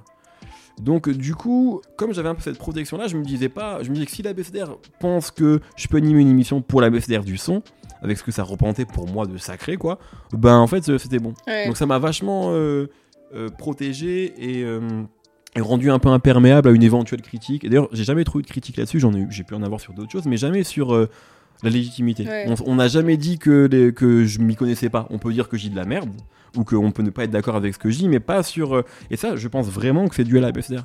Ça m'a permis d'avoir un peu une sorte de passeport. euh, qui me permettait d'avoir le droit de parler de rap quoi. Oui, puis en vrai, quand on, on suit un peu ta carrière, tu as totalement participé, en tout cas à cet élan de, au moment où le rap a pété, euh, bah voilà. Ouais, enfin je, je sais pas, en tout cas j'ai- vécu ça. C'est clair que j'étais Non, mais t'as fait partie des acteurs, Ouais, euh, tu ouais. vois, à un certain niveau. Il y a les rappeurs évidemment, mais il y a aussi toute la, Ouais ouais bah tu vois, tous les médias euh, qui ont entouré ça, quoi. Peut-être, ouais, mais en tout cas, euh, moi, je veux dire, je l'ai. Enfin, j'avais envie d'en être, quoi. J'avais vraiment envie d'en parler, donc euh, c'était plus fort que mon éventuelle peur de, tu vois, de pas être Ouais, légitime. quoi. Et euh, tout à l'heure, on parlait un peu de, de rap français et tu disais, ouais, j'avoue, à la fin de la journée, des fois, j'ai écouté que ça et j'ai envie de changer. Ouais. Euh, Est-ce que tu écoutes aussi d'autres artistes dans d'autres genres musicaux euh, Ouais, mais je suis un peu pareil. j'ai comme j'ai, j'ai un peu des marottes, quoi. Genre là, si je, si je vais sur euh, Apple, Music, faisons-le parce que Faisons-le. t'as, t'as la playlist des morceaux que t'as pu écouter euh, depuis le début de l'année, et ça n'a aucun sens. Euh, ah tiens, d'ailleurs, il y a un truc qui va vous faire plaisir, vous, les gens du son d'après. Le morceau numéro 1, c'est La vie d'Ichon. Le morceau numéro 2, c'est In Love Again de Lala Ace. Bien sûr. Après, il y a deux morceaux d'Amza, voilà. Mais après, c'est Gilberto Gil. Ah, En ok. fait. Et Ouais, parce qu'en fait, depuis le début de l'année. Non, depuis le documentaire euh, euh, sur Pelé sur Netflix. je me suis dit, putain, ça a l'air trop C'est- bien le Brésil dans les années ouais. 60. Mec, c'est trop bien, je veux vivre là-bas. Alors que c'est une dictature et tout, l'enfer. Mais, euh, et du coup. La musique, ouais, cette musique-là Ouais. est vraiment trop bien. ouais. C'est trop bien Elle là. vaut ça, quoi. Ouais, et, et donc, ouais, mais donc je vais écouter ça, je vais écouter Frank Ocean, je vais écouter euh, beaucoup les trucs que, sur, lesquels- avec lesquels j'ai grandi que ma mère écoutait. Donc Aretha Franklin euh, tout le temps, euh, Billy Paul, Marv- mais c'est des, des énormes classiques en Ouais. fait, c'est pas du tout, euh, c'est pas très original.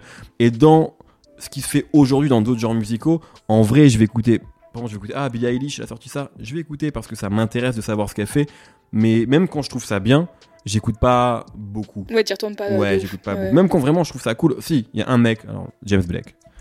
Ah, ouais, ouais. ouais, c'est trop Ah, bien. J'ai pas encore écouté son dernier album. ouais. Ouais, c'est bah en fait c'est un peu comme Drake quoi, c'est du James Blake. Mais euh, mais lui il est plus rare que Drake. Donc ça fait moi ça me fait du bien d'avoir ma dose de James Blake euh, et, pff, Vraiment, pour moi, c'est vraiment un mec très très important, même euh, tu sais, dans un espèce de ce truc hivernal froid de la pop musique des dernières années, ce truc très, enfin, l'éloge du spleen en fait. à fait. bah, lui, c'est vraiment ça. Donc, euh, Mais c'est marrant de voir son évolution parce que moi, je sais que pour autant, euh, pour l'avoir vraiment découvert au tout début, quoi. euh, ouais, moi, c'est pas mon cas. hein. Je trouve ça vraiment dingue de voir là l'évolution et même à quel point il est devenu. euh, C'est pareil, genre, genre le meilleur pote des rappeurs. Quoi. Ouais, ouais. Le nombre de fois où il est présent, que ça soit à la prod ou même maintenant euh, Tout à fait. ouais. en utilisation vocale et tout. Enfin, le featuring avec euh, Travis Scott sur son, al- sur son Ouais. précédent album, j'avais trouvé ça fou. incroyable, quoi. C'est vraiment bien. dire, ah ouais, et puis ça marche, quoi. Il y a pas à dire. Ça marche à 200% et. euh, Ouais, ouais, c'est vrai que c'est un artiste euh, génial. Ouais. mais assez transversal. Complètement, ouais, complètement. Donc ouais, ouais. Et puis très générationnel aussi. Je trouve que, C'est vrai. en fait, euh, enfin, Tu veux dire par le spleen, le Ouais. côté un peu froid, le côté ben un peu. ouais, En fait, c'est c'est mine de rien un truc qui est vachement à la mode. Euh, le spleen. Parce que les gens vont mal. Bah ouais, mais en vrai, enfin, PNL c'est quand même complètement ça. de Enfin, il y a Drake, c'est ça. hein, je veux dire, au début, c'est vraiment ce truc de, euh, je suis millionnaire, mais putain, j'ai des problèmes quand même. Euh, et donc ce regard dans le vide, euh, voilà. Enfin, et il y a vraiment un truc comme ça qui est devenu une esthétique.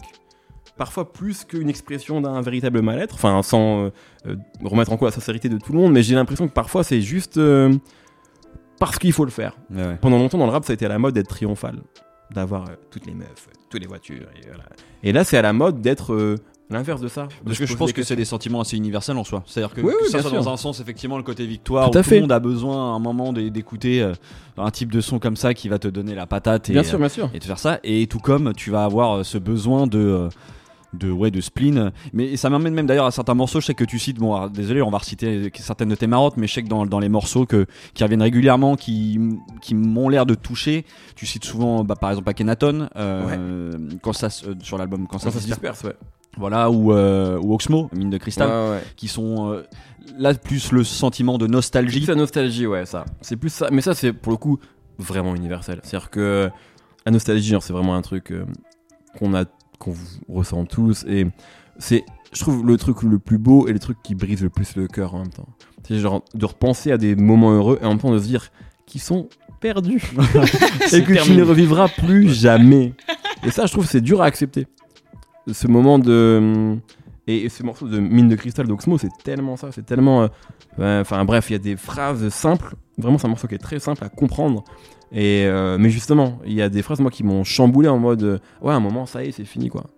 Et et je sais pas. Tu sais quand tu dis euh, la, la trentaine, euh, les potes prennent du bide. Tu vois. C'est tout simple, mais genre c'est la vraie ouais. vie en fait. Genre ça y est, tu sais, le mec que t'as connu il y a 10 ans, il a plus la même gueule. Euh, tu le verras plus pareil, tu feras plus les mêmes trucs avec lui ou avec elle. Et euh, voilà, la nostalgie, ouais, ça pour le coup, c'est un sentiment, je trouve, qui est. euh, euh, moi qui m'habite beaucoup, mais qui habite tout le monde en vrai, je pense. dès que tu revois des photos, euh, Mm. puis maintenant, enfin, ne serait-ce que sur les. enfin, je sais pas si tu vois encore Facebook, ce qui est moins mon cas maintenant, mais t'as toujours des souvenirs d'il y a 3-4 ans, ne serait-ce que ça. Surtout dans notre vie maintenant où on Instagram tout, donc les trucs d'il y a 4 ans Ouais, sont beaucoup plus arrivent. vieux. ouais. Euh, donc tu dis putain, waouh, c'est ouf. Et ça, ouais, parfois c'est ça, ouais. est-ce que c'est c'est ça, les, les lyrics et les, les tournures de phrases et tout, qui sont des trucs qui vont te marquer dans les morceaux que tu kiffes euh, particulièrement? Ouais, ouais, ouais, clairement. Moi, en vrai, ce qui m'a intéressé d'abord dans le rap, c'est d'abord les textes plus que la musique en réalité. Même limite les punchlines que je préfère, c'est pas des punchlines, c'est des- genre des phrases. Genre, je sais pas, le truc qui m'a le plus marqué, c'est Oxmo, c'est Casani, mes fenêtres ouvertes sur le monde entier. Je sais pas, cette phrase-là, qui est sur Mine de Cristal d'ailleurs. Mm. C'est pas une punchline, mais juste. euh, c'est- Oui, une image qui résonné te- en moi, ouais. ouais, ouais, complètement. Ce qui va rester avec, ouais, en moi, je pense. Et c'est ce que tu, quand tu t'écoutes de la musique, t'as as, ce type d'attente, euh, c'est-à-dire euh, d'aller te faire ressentir peut-être justement soit une émotion, Non, j'ai soit, pas d'attente euh, justement. Je pense que euh, il y a tellement de choses qui m'ont bouleversé dans la musique que maintenant, euh, si plus rien ne me bouleverse, c'est pas grave. Ouais. En fait, je pense que t'es beaucoup moins impressionnable Oui, c'est sûr. à 35 ans qu'à 20 ans. Mm. Pas parce que t'es plus intelligent, parce qu'en fait, t'as forcément écouté. C'est comme le cinéma, c'est plus Mm. dur d'être surpris par un film quand on a vu euh, 1000 que quand on a vu 10 évidemment. euh, ou des mécaniques que tu donc euh, j'attends j'attends pas que la musique j'attends pas j'attends rien de précis de la musique ou d'un album mais euh, parce qu'en fait si je veux ressentir des choses j'ai mes 20 albums que je connais et que je peux aller piocher comme dans le cinéma comme donc euh, si je veux voir une belle histoire d'amitié je regarde Superbad je sais pas si je veux voir une histoire de, de trahison je regarde l'impasse si je veux voir euh, un film de guerre je regarde Apocalypse Now ça existe donc si demain il y a mieux qu'Apocalypse Now magnifique bon mais courage bon courage, ouais. euh, mais magnifique quoi. Enfin, je veux dire, t'as pas besoin même d'être meilleur. Genre, si déjà tu fais un bon film, c'est ouais. très bien. Euh, Et je pense même que c'est pas, c'est pas très juste d'attendre des choses des artistes, de, de demander aux artistes de faire quelque chose de précis, etc. Parce qu'en fait, euh, justement, le mieux c'est qu'ils puissent te surprendre quoi. Donc, euh, Et tu parles de cinéma, t'es sensible un peu, euh, vraiment petit petit détour comme ça, mais vu qu'on parle de musique, t'es sensible au, au BO C'est quelque chose que tu vas Ouais. écouter, quelque chose que tu vas même réécouter, enfin? bien sûr, bien sûr, ouais, il y a des BO qui m'ont énormément marqué. Et il y a des réals aussi qui mm, te font découvrir de la musique et, enfin. Évidemment Scorsese, enfin voilà, bon c'est classé très bateau de dire ça, mais la musique chez Scorsese elle est quand même primordiale. Et moi je sais que quand je vois Casino euh, vers 13-14 ans au collège, tout me chamboule de, des lumières, au costume de De Niro, à Sharon Stone et à la musique. Et, euh, et c'est indissociable quoi. Et vraiment, je pense que quand tu regardes Mean Streets, enfin cette scène où Harvey Keitel rentre dans le bar avec les Rolling Stones, enfin c'est tellement indissociable. euh, ça va ensemble quoi. Ouais, bien sûr. Euh, ça va ensemble quand dans les nerfs à vif, De Niro il appelle Juliette Lewis avec euh, Aretha Franklin qui tourne derrière. C'est c'est sur une scène qui est très très malsaine en plus. Enfin, la musique quand elle est utilisée comme ça, c'est vraiment, enfin c'est génial quoi. Enfin c'est donc ouais, c'est Rihanna, Tarantino bien sûr, bref toujours les. Mais euh, c'est des gens dont enfin, le- la musique est indissociable de leur cinéma. Ouais. Donc oui, forcément ça me ça m'intéresse à fond. Cool. On passe au son d'après? Ok. Alors, désolé d'avance pour la longueur de cette présentation parce que ça va être un peu long. Mais j'ai la lourde tâche de clôturer cet épisode. Alors, laissez-moi vous dire, chers auditeurs et auditrices, que déjà, on s'est pas fait un cadeau en se donnant comme devoir de ramener un son pour notre invité. parce que faut que je vous mette quand même déjà un peu à la page de mes connaissances rap, euh, qui, si je peux me permettre, sont quand même loin d'être dégueulasses. Mais j'ai tout de même quelques lacunes, surtout ces dernières années. Euh, j'ai passé beaucoup de temps justement à essayer de rattraper mes connaissances dans 43 genres musicaux différents à la fois. Donc, j'ai un peu de mal à suivre l'actualité française, voire internationale. Heureusement, j'ai Clément dans ma vie, euh, ici présent, qui nourrit les trois quarts de mes playlists. Et Mehdi, qui a quand même une grande influence, notamment quand euh, tu m'as fait rattraper mes lacunes Zumba, bien souviens, sûr. hein, euh, tu as organisé de manière 100% officielle le tournoi des meilleures Zumba rap françaises. Et en 2020, deux ans après sa sortie, je découvre Billet vert de Maes, qui finit dans mon top track de l'année 2020, bien sûr. Donc, euh, c'est mon premier morceau le plus écouté de Ah, c'est 2020. fou. Voilà. Et donc, pour le morceau du jour, comme Clément, le choix était difficile. Je me dis, est-ce que je parle de ma Dani Dan à moi, qui est Diams, bien sûr, dont je pourrais parler pendant 8 heures d'affilée.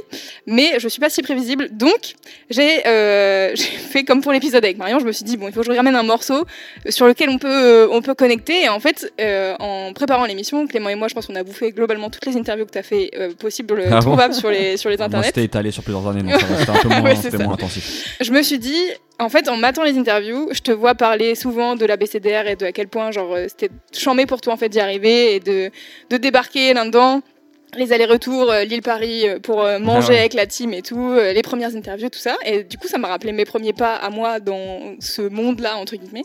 C'est ce moment où toute ta passion, elle trouve un écho auprès d'autres gens qui, comme toi, ont envie de partager un truc et veulent pas juste le partager avec leur groupe de quatre potes là, qui bassinent avec toujours les mêmes morceaux. Du coup, je vous propose, on en parlait à l'instant, de faire un petit voyage direction la nostalgie. On est en 2013-2014. J'ai 20 ans, je- finis une licence pro en gestion de projets culturels Euh, et je fais un stage à Paris et à côté, depuis quelques mois, j'ai été prise en tant que bénévole dans un webzine qui s'appelle Sous le ton d'oreille. STO pour les Ah, je me souviens. C'est vrai? Ouais. Incroyable. Bah voilà, Ouais, j'ai- ouais. je faisais partie de voilà, j'étais bénévole et du coup je découvre l'univers des relations presse. J'ai l'impression vraiment de rentrer dans l'arène, tu vois. Et à cette époque, moi je suis fan d'un rappeur de Seattle qui s'appelle Sol. Je découvre l'album Variation de 5 majeurs qui probablement deviendra un des albums rap que j'ai le plus écouté de ma vie. Et je commence à interviewer des gens. Alors c'est pas la première fois que j'interviewe des gens parce que je faisais de la radio avant, mais c'est là que je comprends un truc. C'est que j'y connais rien. c'est vraiment un truc de ouf. Je me retrouve à faire une interview de Grumps pour la sortie de son album Vampire et il me parle de grime, de boom bap, de toute la scène UK que je connais pas. Il nomme les labels des rappeurs, Mmh. je connais ni les Bah, labels ni les Ah, rappeurs. c'est une encyclopédie. hein. Voilà, en fait, je me rends compte qu'en écoutant un, un album d'IAM et un album de NTM, ça, c'est pas, euh, c'est pas comme ça qu'on connaît son sujet. Je connais rien, mais je suis prête, tu vois. Et dans tous ces artistes que j'ai cités, ben, en fait, ça me ramène pile à cette époque-là des débuts et de mes débuts à moi, en tout cas. Il y a un sample qui me ramène toujours, vraiment, quand je l'écoute aujourd'hui, qui me ramène au grenier de mon oncle et ma tante, qui m'accueillait à l'époque. C'est un sample qui vient d'un track d'un crew de Détroit qui s'appelle Clear Soul Forces. Et grâce à Soul Ton Oreille en 2014-2015, je pense, j'ai la chance de les interviewer parce qu'ils sont de passage à Paris euh, pour euh, leur nouvel album. Et je suis comme une ouf, genre vraiment, je suis en mode, attendez-moi. Moi, je vais interviewer des Américains qui viennent de Détroit, Mm. en fait. C'est incroyable. Genre vraiment, c'est, il se passe un truc dans ma tête. Je suis en mode, waouh, je suis rentrée dans la cour des grands, c'est trop bien. Et donc, à cette époque, ils ont sorti un premier album déjà que j'écoute, euh, que j'ai beaucoup écouté avec beaucoup d'assidu- d'assiduité, qui s'appelle Detroit Revolutions. Et je vous propose qu'on écoute du coup le morceau d'intro de cette tape qui s'appelle Welcome to the Show. And you say revolution, but never do shit.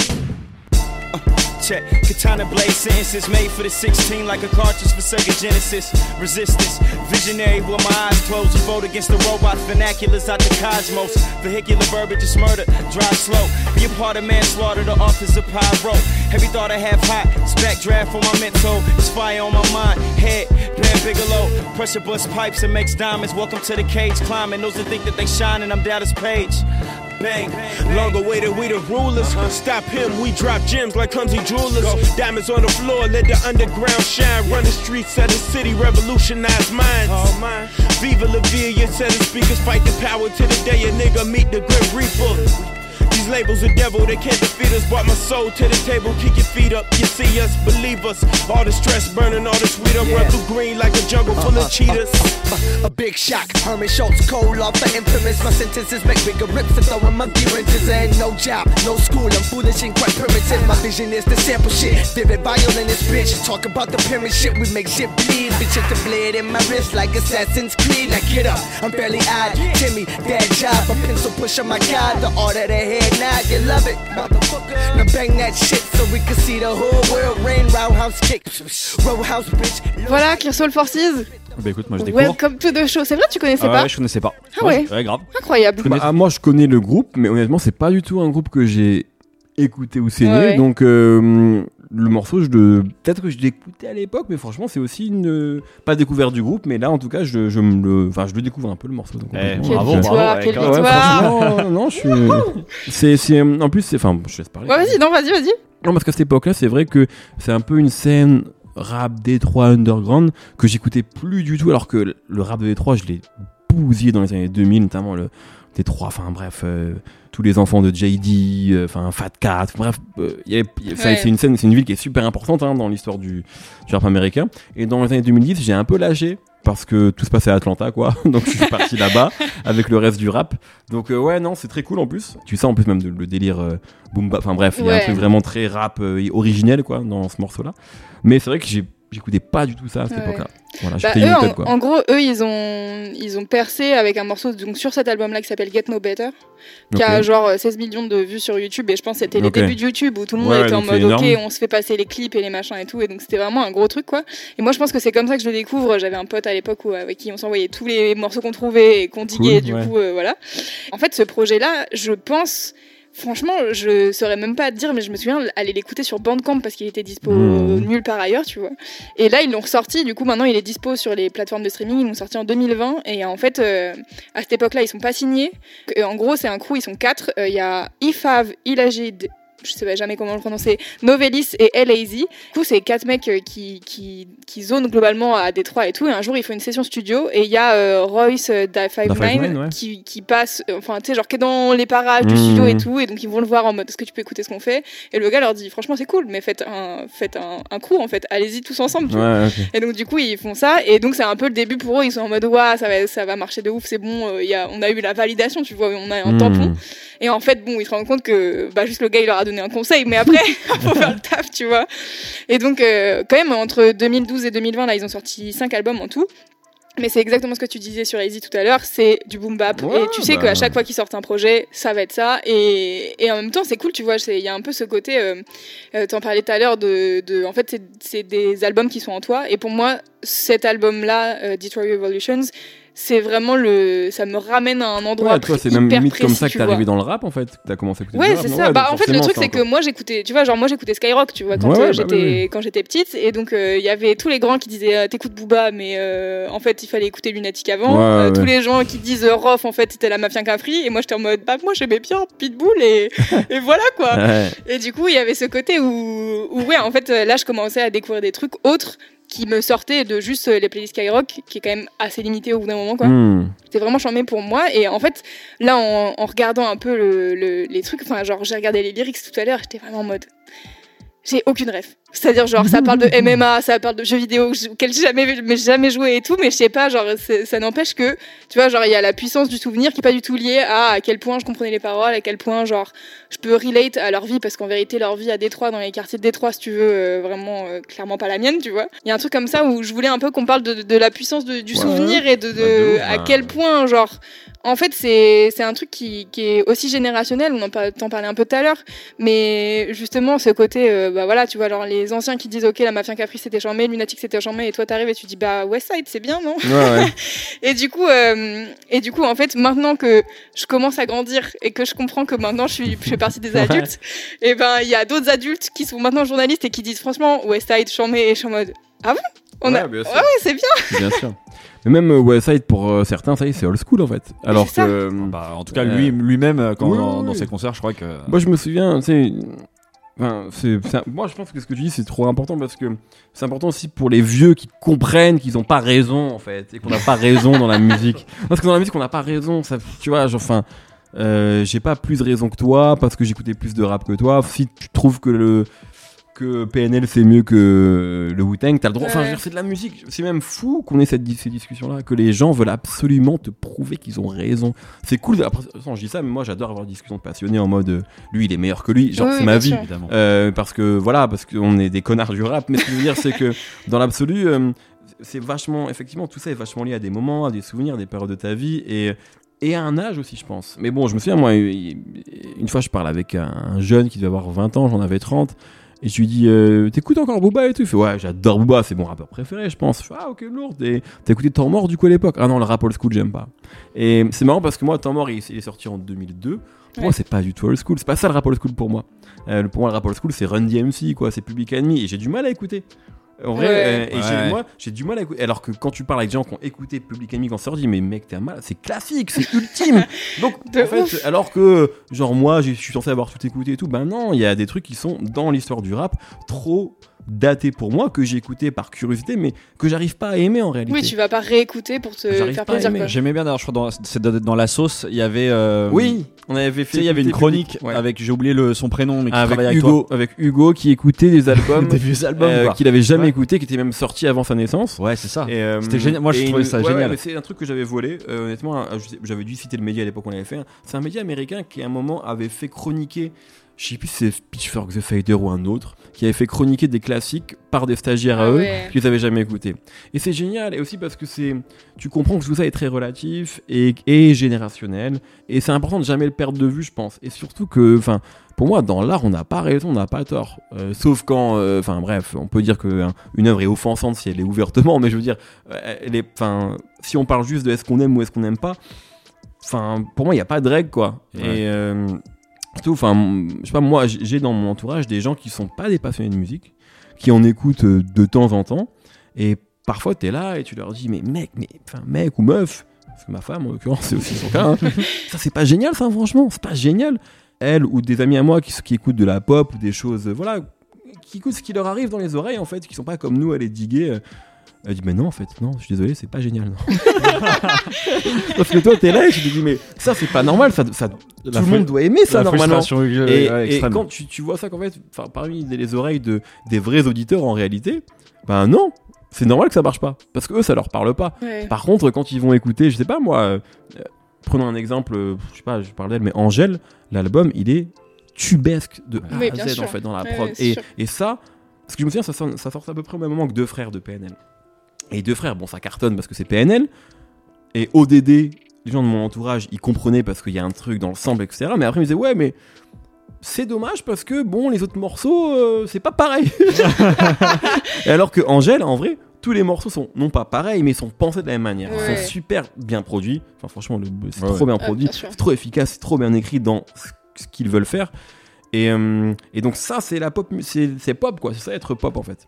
Bref, mais du coup, euh, ouais ouais, le, le souvenir c'est trop important et jamais perdre de vue que tout ça est subjectif et que justement quand les artistes arrivent à mettre plusieurs, enfin des milliers, voire des millions de gens d'accord, c'est sûrement qu'ils, enfin, qu'ils ont un truc en fait. Et que parfois nous on joue au puriste en mode, ah, bah non en fait, c'est pas toi qui décide de toute façon. Tu Ah, je peux suis dire d'accord, que moi, je- Maître Gims c'est de la merde si tu veux, mais en attendant, euh, enfin. T'as raison, c'est pas, le- c'est pas toi qui es milliardaire, quoi. bah voilà, ouais, ouais. Et puis quand tu fais un morceau comme Bella qui touche vraiment un pays entier, Ouais, ouais.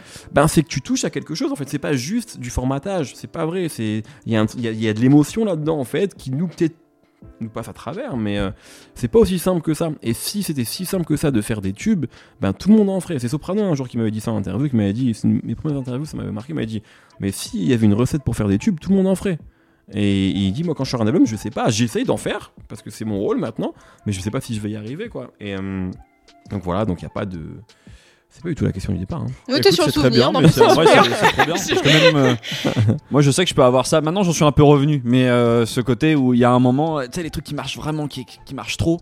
Tu fais, il- je sais pas, tu trouves ça suspicieux? Il y a, il y a quelque Ouais. parce que ouais, t'as l'impression que. Moi, je pensais ça avant, je pensais, ouais, mais c'est parce que c'est formaté à la radio, Ouais, c'est voilà, pour ça. c'est ça. Pas- je pense pas, moi. Je pense qu'il y a des trucs qui ont été formatés à la radio et qui n'ont pas marché et qui ont été déprogrammés très vite. Hmm.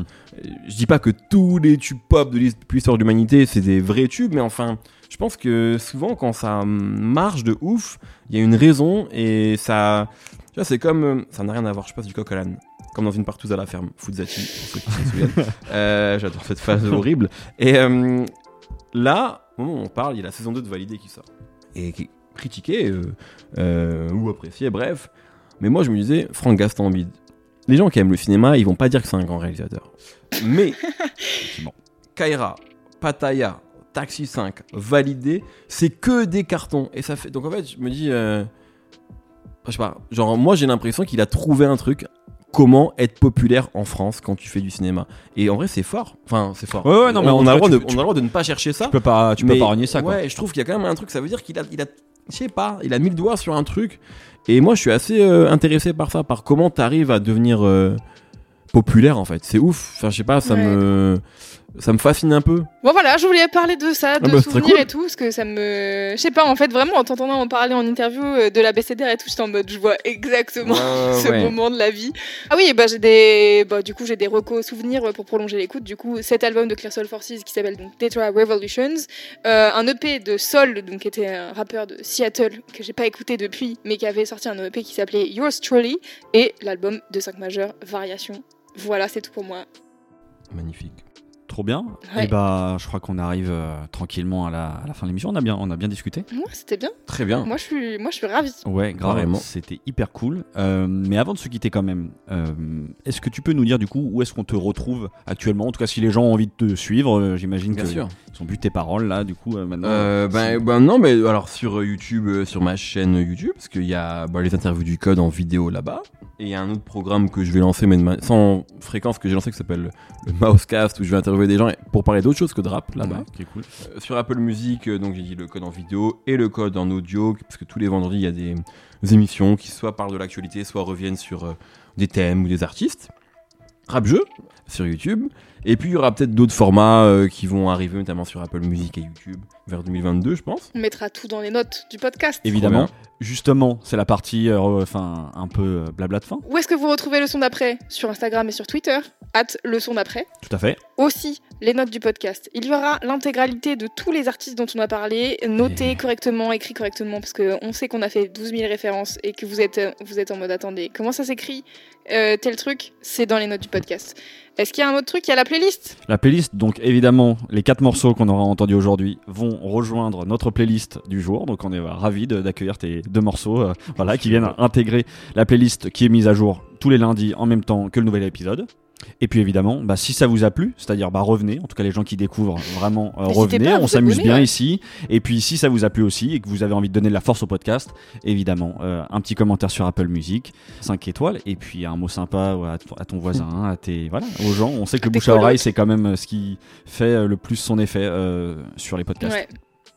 Dernière On a quand même une dernière question pour toi. Oui. C'est quoi le son d'après que tu vas écouter là en sortant de l'émission? Je t'ai dit. C'est ça Un amour On reste suprême. là-dessus. Ouais, je pense. hein, tu m'as donné Ah, envie de, ça me fait plaisir. de relancer ça. Donc euh, je vais marcher, je vais rentrer chez moi. Là, j'ai une petite demi-heure à pied. Je vais m'écouter ça et je vais passer un bon moment. Trop bien. Voilà. Et ben merci beaucoup Mehdi. Merci à vous pour l'invitation. Merci beaucoup.